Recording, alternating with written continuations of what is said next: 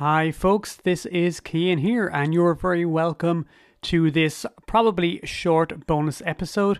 It's a bonus episode because uh, I was recently on a short camping trip with a friend, and a little something happened which put this particular story into my head. And I just thought, since I had a bit of extra time this week, I might make a short episode about it. What happened was, I was camping with a friend of the show, Chris Joyce, and we woke up one morning in the tents, and he stuck his head out and he saw me making coffee and the campfire, and he said, just offhandedly, well, this makes me think about being a prospector in the Old West. And something about that, combined with the research I had been doing about lake monsters for one of our more recent episodes, put a very strange story into my head. And it is a type of weird Western from the very end of the 19th century. And that's what we're talking about today. This is Wide Atlantic Weird, a podcast about why people believe weird things. I'm Cian, and here at the cabin in the woods, somewhere in Wild West Cork, we investigate stories of the strange from history. We do our best to get right back to the original uh, first hand material to find out what really happened. Uh, I like to think that we're always critical, but never cynical about the stories that we cover. My drink for this episode is a Howling Gale beer from 8 Ball Brewing, and they are based out of Mitchelstown, County Cork and it is very refreshing indeed. Now, if you're interested in learning about strange stories from the history of the American Wild West, if you're intrigued by the notion of a talking elasmosaur, if you're into the history of cryptozoology in fiction, if you like Victorian mad scientist, then get yourself a drink and get ready for this episode Cryptids in Classic Fiction The Monster of Lake LaMetrie. We are certain that Satanism exists. It's the practice of evil. And following closely behind this car was this unidentified flying object. You will prove the existence of the Bigfoot or Sasquatch by bringing in a body. Okay, folks, so it's not a secret that I'm a fan of cryptozoological themes, stories about strange animals in the history of fiction. I've done a few episodes previously uh, in a series that I sometimes call Cryptids in Classic Fiction. Uh, so, for example, we did the Horror Horn, uh, which was about sort of like Yeti type creatures featuring in the in the Alps. And we also did an episode called The Seed from the Sepulchre, which is a short story from the 1930s about sort of cryptobotany, I suppose, some sort of man eating plant or, or fungus. Now, previously I've read out entire stories, and if that's something that you've been enjoying, I haven't done it recently, but if you like it, let me know because I I'm going to do it a little bit differently this time. I'm just going to read sections out of it and just kind of talk around it and do a little bit of my usual analysis. If you do enjoy the fully narrated short stories, uh, let me know. So, over on Twitter, we are at Strange Ireland, and on Instagram, we are Wide Atlantic Weird Podcast. And uh, yeah, just tell me if you like some of that, you like some more of it. Uh, at the moment, I don't think I'm going to do more of it unless I hear that people enjoy it, just because it can be a little bit drier to to record uh, and i do like to add my own sort of slant on things anyway. There are some really good podcasts out there already who do rereadings of classic stories. Uh, hypnogoria is probably the best one. I'm sure if you're listening to me you're listening to mr jim moon over at hypnogoria. I'll put a link in the show notes anyway just in case but i feel like there's probably enough people doing that in a really good way already online so maybe i don't need to be adding to the noise so, the, this story, The Monster of Lake LaMetrie, it's written by a fellow by the name of Wardon Allan Curtis. It was published in 1899 in Pearson's magazine with a rather astonishingly large number of really good illustrations, uh, you know, considering how short the story is, done by a fellow called Stanley L. Wood. And um, the writer Curtis was a fellow from New Mexico and I, I don't know a whole lot else about him. I will say that I came across this story by a slightly unusual provenance many years ago, which is that when I was in university, I was a huge fan of Alan Moore's League of Extraordinary Gentlemen. I was going through a huge fascination with the Victorian period, and of course, the the, the League of Extraordinary Gentlemen in its earliest edition is about like almost like a superhero team from the 1890s and they're all characters from Victorian fantastic fiction. Uh, so you've got Mr. Hyde and you've got uh, Mina from Dracula and you've got the Invisible Man from H.G. Wells' Invisible Man, that sort of thing. But later on, Alan Moore kind of expands this whole universe to include just about everything from the history of strange fiction, including TV, radio, serials, anything anything he can really think of. And one of the I think one of the volumes contains a a collected set of what, what Alan Moore calls the New Traveller's Almanac. And within the chronology of the League of Extraordinary Gentlemen, what's happening is some of the characters from the story are traveling around the world and writing a sort of a travelogue of all the places they go. And of course, all the places they go are like shout outs and references to other places and, and things from the history of weird fiction. And Alan Moore never uses the names outright, so you kind of have to read through it and kind of guess what exactly he's referring to. And at one point, they're traveling in the American uh, West, and they mention that somewhere in Wyoming, there is a lake that has a monster in it that can talk and sing. And I and there's a great a great illustration by Kevin Kevin O'Neill who does all the illustrations for the league and I had no idea what this was about. It sounded really out there. So I did some reading and probably almost certainly through the writing of Jess Nevins. If you're an old old school fan of the League of Extraordinary Gentlemen, you probably know Jess Nevins. He did the extraordinary annotations for all the books. He's also well known for his uh, fantastic Victoriana book, which is really hard to get a hold of now. I would love to get a hold of it. So that's where I came across this story via Alan Moore and Jess Nevins, and I tracked it down, and it is completely bonkers, completely out there. This is classic late Victorian weird fiction uh, with all of the trimmings. So let's get into the story. Our story starts with some narration by a fellow by the name of Dr. McLennigan, and he's writing uh, in a letter to someone called Professor Bray Breyfogle, and he's giving him some, or, or rather, he's reading some selections from Dr. McLennigan's diary. And the the location and date is given as being Lake La Wyoming, in April of 1899. Now, I'm going to read a little bit from the beginning of the diary entries. Uh, Dr. McLennigan writes Years and years ago, I heard vague accounts of a strange high lake up in an almost inaccessible part of the mountains of Wyoming. Various incredible tales were related of it, such as that it was inhabited by creatures which elsewhere on the globe are found only as fossils of a long vanished time. The lake and its surroundings are of volcanic origin, and not in the least strange thing about the lake is that it is subject to periodic disturbances which take the form of a mighty boiling in the centre, as if a tremendous artesian well were rushing up there from the bowels of the earth. The lake rises for a time, almost filling the, bases, the basin of black rocks in which it rests, and then recedes, leaving on the shores mollusks and trunks of strange trees and bits of strange ferns which no longer grow, on the earth at least, and are to be seen elsewhere only in coal measures and beds of stone. And he who casts hook and line into the dusky waters may haul forth ganoid fishes completely covered with bony plates. All of this is described in the account written by Father LaMetrie years ago, and he there advances the theory that the earth is hollow and that its interior is inhabited by the forms of plant and animal life which disappear from its surface years ago, and that the lake connects with this interior region.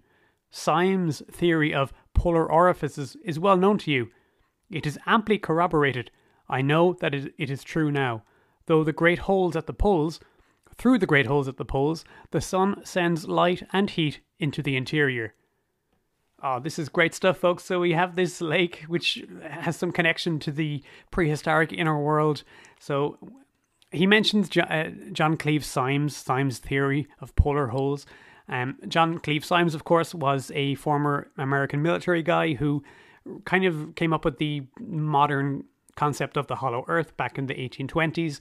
He tried very hard to organize expeditions to go to the poles and get in and see what was within, but he was kind of always stymied but for financial reasons and political reasons.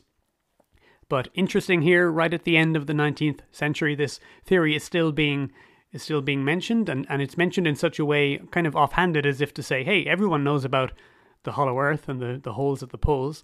Just interesting that it's still seen as a commonplace thing at this late in the in the century.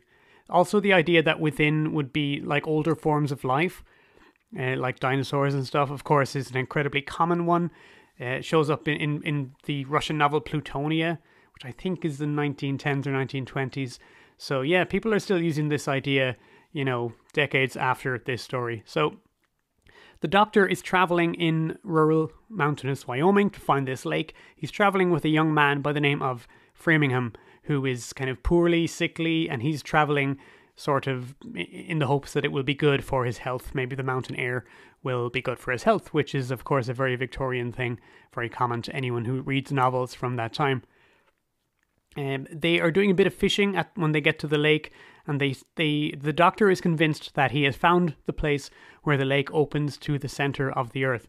And while they're there, they have they observe the water rising with a big sort of a like a boiling in the center of the lake, and they presume that this is one of those periodic eruptions that forces you know strange things from the center of the earth up to the surface. And indeed, it does seem that something large has come through. A few days after the water goes back down again, Dr. McLenigan is attacked by something, and before he's even, even able to describe what it is, he has uh, sliced the top of its head off with one of his medical knives, which doesn't sound like a realistic sequence of events, but there you go. Um, he then takes a look at exactly what he has killed, and he says, Here was the black log I had seen in the middle of the lake, a monstrous Elasmosaurus and high above me, on the heap of rocks, lay the thing's head, with its long jaws crowded with sabre like teeth, and its enormous, enormous eyes as big as saucers. I wondered that it did not move, for I expected a series of convulsions, but no sound of a commotion was heard from the creature's body, which lay out of my sight on the other side of the rocks. I decided that my sudden cut had acted like a stunning blow and produced a sort of coma, and fearing lest the beast should recover the use of its muscles before death fully took place, and in its agony roll away into the deep water where I could not secure it, I hastily removed the brain entirely, performing the operation neatly, though with some trepidation, and restoring to the head the detached segment cut off by my machete. So there you go, some uh, Victorian mad science going on here. Our good old doctor decides to remove the brain However, oh, he, he then takes another look and, describes the animal. So this is fairly close to what was known about Elasmosaurus at the time. He says, In length of body, it is exactly 28 feet. In the widest part, it is 8 feet through laterally and is some 6 feet through from back to belly. Four great flippers, rudimentary arms and feet, and an immensely long, sinuous, swan like neck complete the creature's body.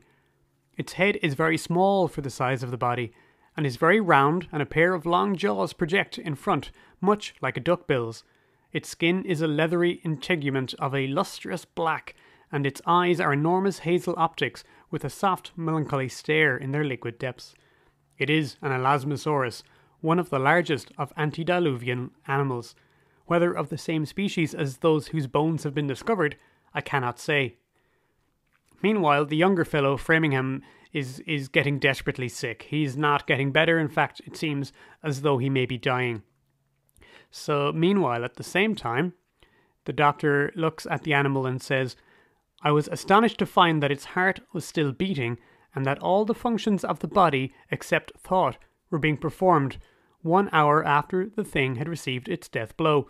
But I knew that the hearts of sharks had been known to beat hours after being removed from the body and that decapitated frogs live and have all the powers of motion for weeks after their heads have been cut off.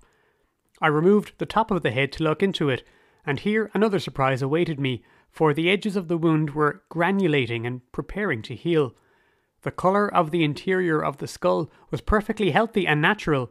There was no undue flow of blood, and there was every evidence that the animal intended to get well and live without a brain.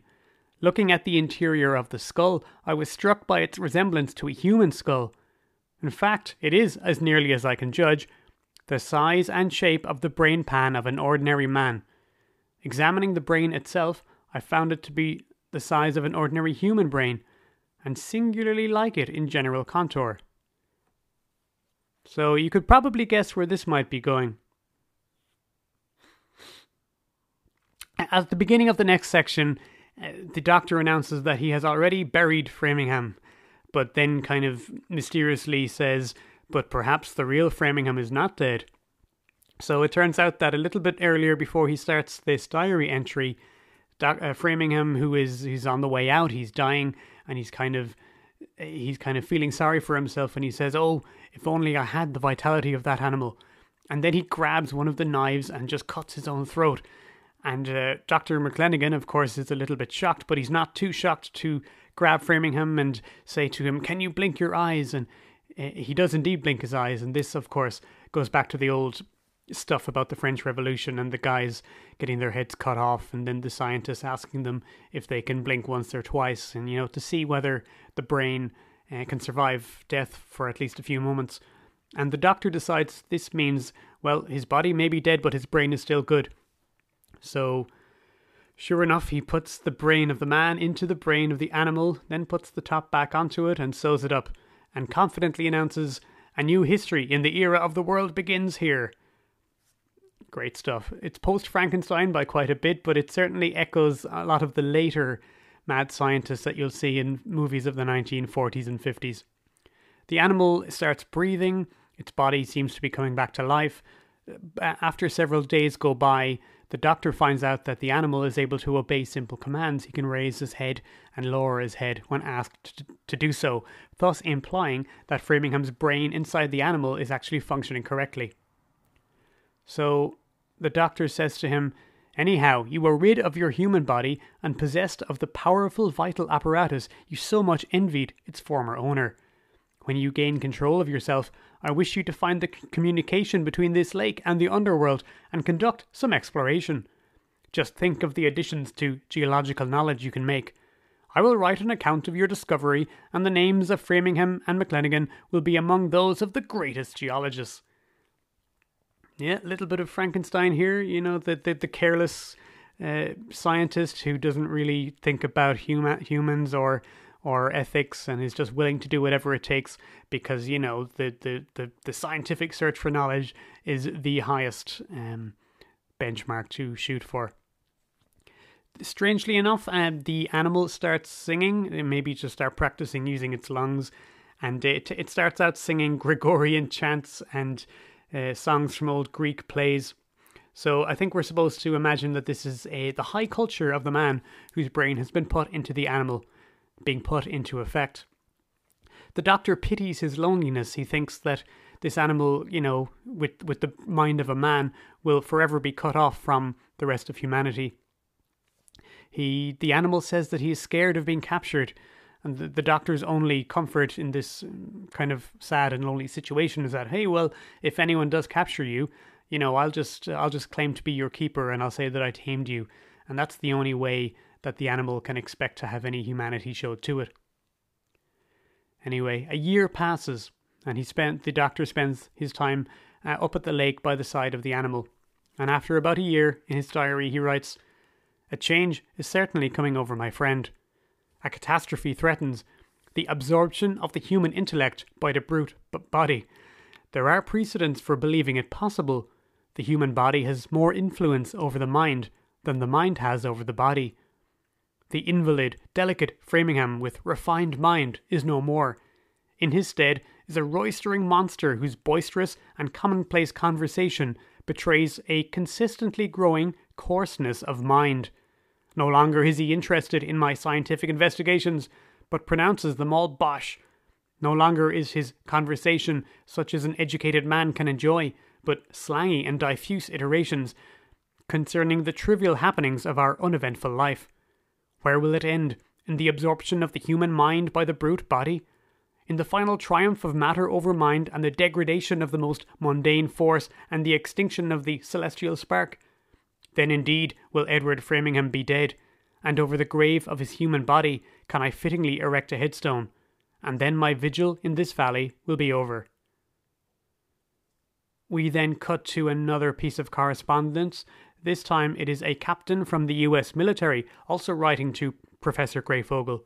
He tells a story that he was chasing Indians in Wyoming in some wild remote area, when he wanders uh, through the mountains and comes across the very same lake that we've been at before. He sees the monstrous animal savaging a man. He seems to be eating a human right in front of them. Of course, the captain calls upon his soldiers to open fire upon this beast with their howitzers, but he swears that just before it dies, it laughs and babbles like a drunk man. The notes that we've just heard turn out to have come from a diary that the captain finds in the dead man's body.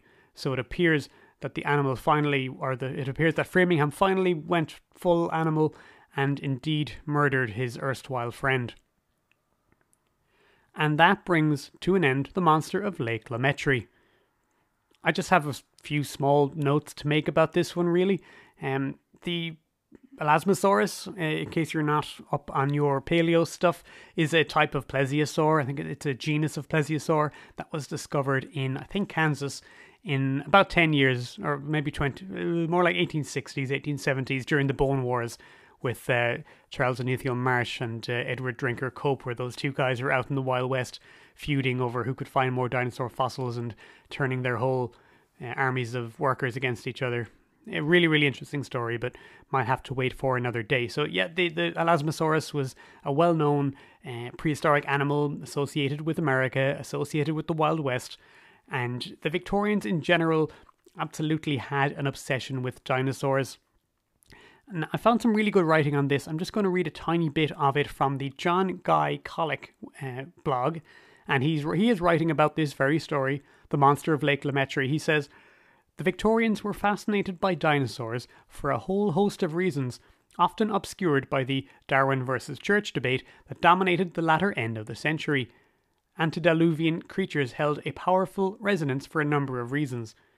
And he has three reasons. He says, number one, they introduced a vast time scale into the order of things. No longer did history consist of 6,000 years dominated by human civilization. History was now a deep abyss of eternity against which human struggle was tiny and insignificant. In this new order, God was conspicuously absent. Number two, he says, dinosaurs were linked to humans by evolution. By implication, there was a bit of dinosaur in everyone, a primordial beast waiting to spring forth. And number three, they reinforced the idea of evolution as a great chain of being on its side. It didn't take much effort to slot humans into this evolutionary ladder, with white Europeans at the top and other races set at convenient points further down the scale. Essentially, the closer to the dinosaur Framingham becomes, the less, quote, refined and more, quote, working class his conversation becomes. And uh, yeah, John Guy Collick is absolutely correct here. Anyone who reads a lot of Victorian literature, literature will have picked up on the obsession, even especially in fantastic literature, the absolute obsession with evolution as justifying their worldview, placing people of different kinds in different orders, and placing people of different classes in different orders too. And there is more than a shade of that in this story as Framingham becomes more uh, firstly less uh, like he's less uh, upper class and then finally more animalistic until he becomes in fact a uh, um, a human eating brainless monster and that's where we're going to leave it. Thank you very much for paying attention, folks. Hope you enjoyed this one. Uh, we will have our next full length episode this Wednesday. It's going to be all about time slips, and coming on the show to talk with me about those is Faye Sewell from The Ghost Trail. So until then, thank you for listening, and as always, stay safe. We are certain that Satanism exists. It's the practice of evil following closely behind this car was this unidentified flying object. You will prove the existence of the Bigfoot or Sasquatch by bringing in a body